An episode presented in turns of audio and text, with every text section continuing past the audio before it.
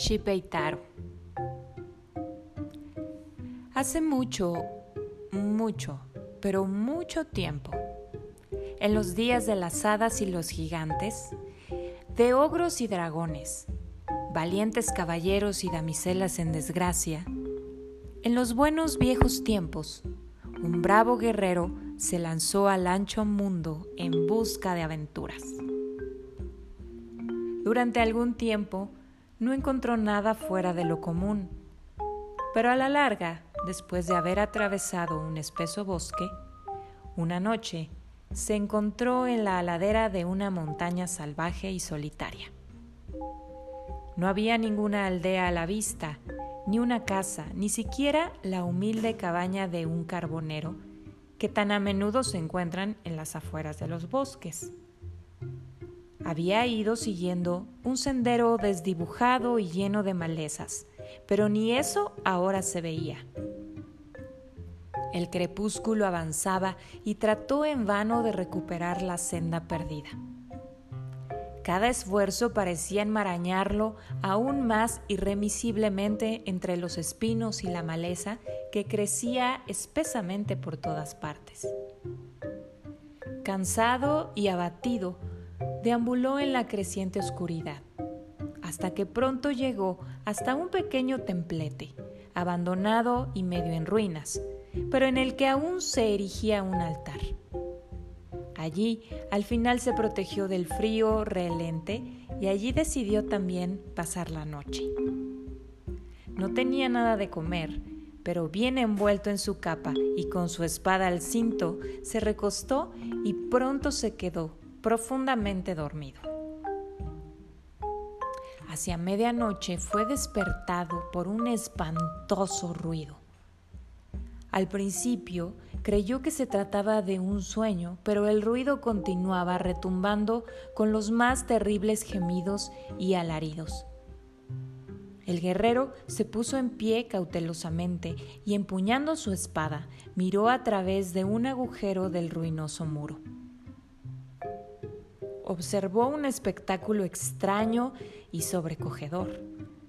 Una manada de espantosos gatos se hallaba realizando una salvaje y horrible danza con sus maullidos resonando en la noche. Entremezcladas con los ultraterrenales alaridos, el joven guerrero pudo distinguir estas palabras. No se lo digáis a Shipeitaro, mantenedlo en secreto.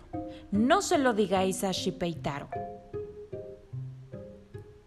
Una clara luna llena arrojó su luz sobre esta horripilante escena, que el joven guerrero contemplaba con sorpresa y terror.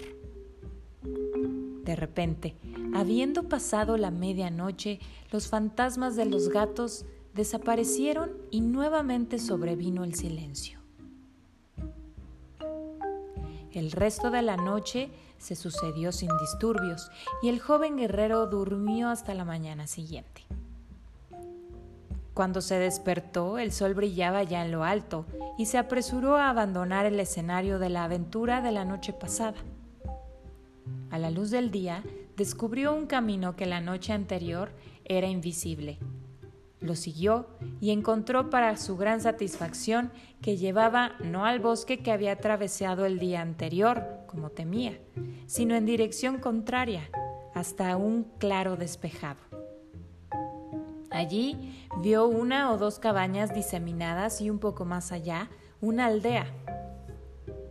Acuciado por el hambre, se dirigía lo más rápido posible hacia la aldea cuando oyó una voz de mujer que suplicaba y se lamentaba a grandes voces. Apenas llegaron estos lamentos a su oído, olvidó su apetito y corrió hacia la cabaña más cercana para ver qué sucedía y si podía ayudar en algo. Las personas que allí estaban escucharon sus preguntas y agitando sus cabezas con pesar, le dijeron que todo era en vano.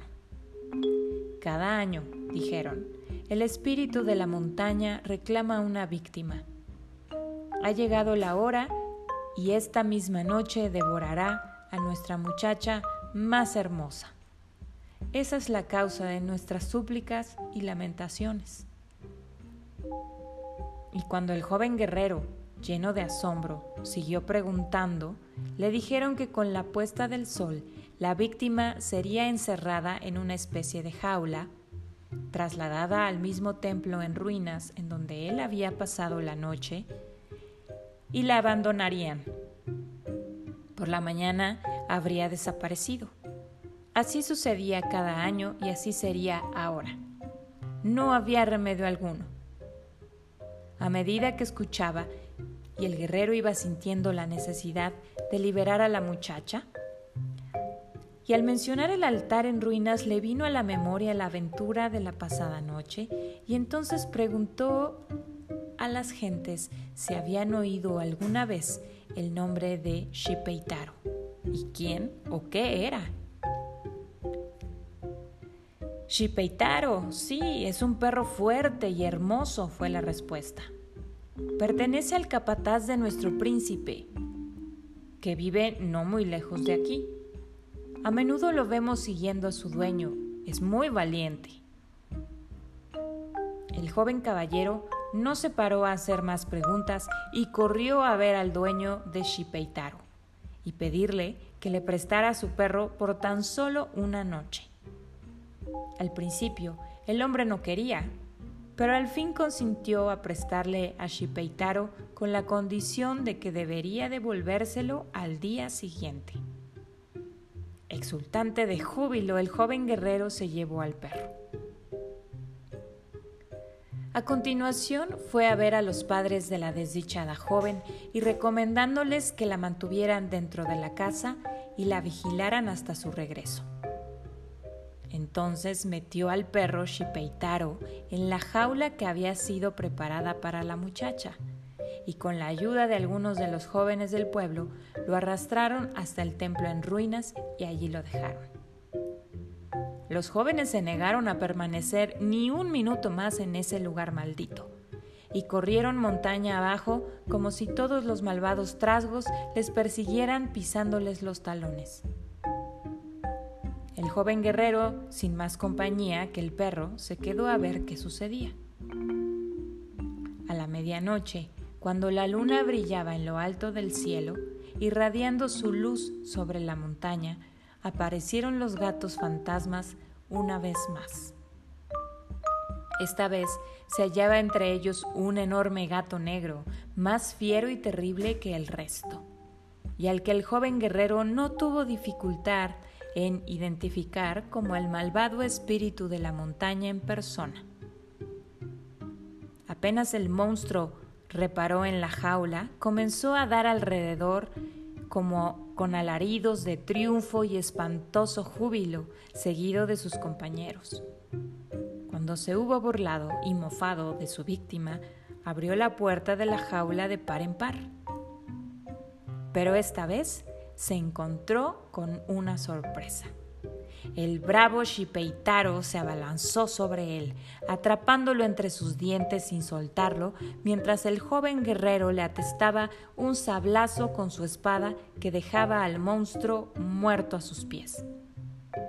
Los otros gatos, demasiado sorprendidos para salir corriendo, se quedaron atónitos mirando el, cuerpo de su líder y no tardaron mucho en ser despachados por el caballero y por Shipeitaro. El joven guerrero devolvió al perro a su dueño, dándole un millón de gracias. Dijo a los padres de la doncella que ésta era libre y a la gente del pueblo que el malvado había reclamado su última víctima y que no les molestaría más. Le deben todo esto al bravo Shipeitaro, les dijo al tiempo que se despedía de ellos y marchó en busca de nuevas aventuras.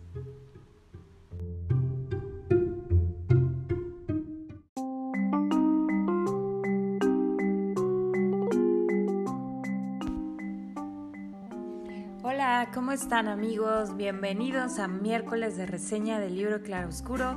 Yo soy Carolina y me da mucho gusto saludarlos. Y también haberles compartido este pequeño cuento de hada japonés. Y es que el día de hoy les vengo recomendando este libro que así se llama, Cuento de hadas japoneses, escrito por Grace James, quien es una escritora inglesa de cuentos eh, infantiles y que tiene eh, pues su historia en Japón. Es hija de un oficial británico eh, naval que fue enviado a Japón, así que ella nació allá y durante su infancia pues em, creció con estos cuentos. Eh, Japón tiene mucha mitología y entre hadas, dragones, medusas, eh, samuráis, em, dioses del viento, de las estaciones, em, sauces, en fin, hay muchos, muchos cuentos que pareciera que inician y terminan sin un propósito real, pero que dentro de estos pequeños cuentos se esconde pues alguna actitud, alguna virtud, algo que es notable para los niños observar acerca del personaje principal, alguna moraleja que aprender, alguna lección o algo que les nutra el alma desde que son niños. Em, esta autora, bueno, pues se especializó en literatura infantil y pues fue rescatando estas colecciones de cuentos que se les, se les da a los niños japoneses y, que bueno, ya son eh, un poco de, eh, de corte fantástico, este, un poco mágico. Hay muchos cuentos, la verdad, muy bonitos que, incluso explican a lo mejor que explican de, forma fantasiosa la razón de, algo, ¿no? Quizá de alguna, de alguna estación. Por ejemplo, hay uno que, nos habla de las estaciones del clima, de la primavera, del verano, del otoño y del invierno, y por qué tienen esta característica cada uno, y todo tiene que ver con una madre que tuvo cuatro hijos y em, en particular de, primavera y de otoño. Primavera era un niño joven guapo y Otoño era un hijo más bien maduro y triste. Y ambos tratan de conquistar a una chica pero pues cada uno tiene su atractivo pero cada uno tiene su pero. Y sin embargo la madre interviene para que eh, uno de ellos sea elegido y por eso es que el otoño permanece triste y es una época en la que más bien nos tiramos a la melancolía porque otoño fue em, pues fue el que perdió a su amor em, fue primavera quien se la quien se la robó y entonces por eso el otoño tiene ese aire melancólico y triste. Entonces, muchas historias como esas, como las que les acabo de, les acabo de compartir de Shipeitaro, y tienen muchos nombres así extraños. Em, está la de la chica que se tapa la cara con un cuenco de madera, que, sus padres la embrujan para que no sea abusada porque es una mujer terriblemente bella y entonces ellos están por morir y le dejan esa máscara para, que, para protegerla del mundo que es cruel y, y, y despiadado.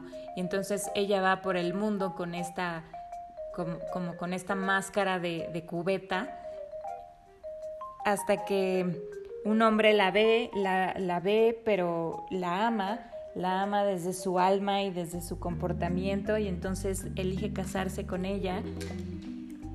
Y hasta el mero día de la boda, cuando se dan su primer beso, esta cubeta estalla, dejando ver la belleza y la verdadera cara de esta mujer y bueno, pues este, muchas reflexiones hay de por medio en donde este, se puede sacar de ahí, especial para las jovencitas o también los jovencitos, en fin, hay muchas, muchas, está lleno, o sea, sí, fácil tiene como 40 cuentos que, que ustedes pueden eh, leer aquí y que están bastante interesantes.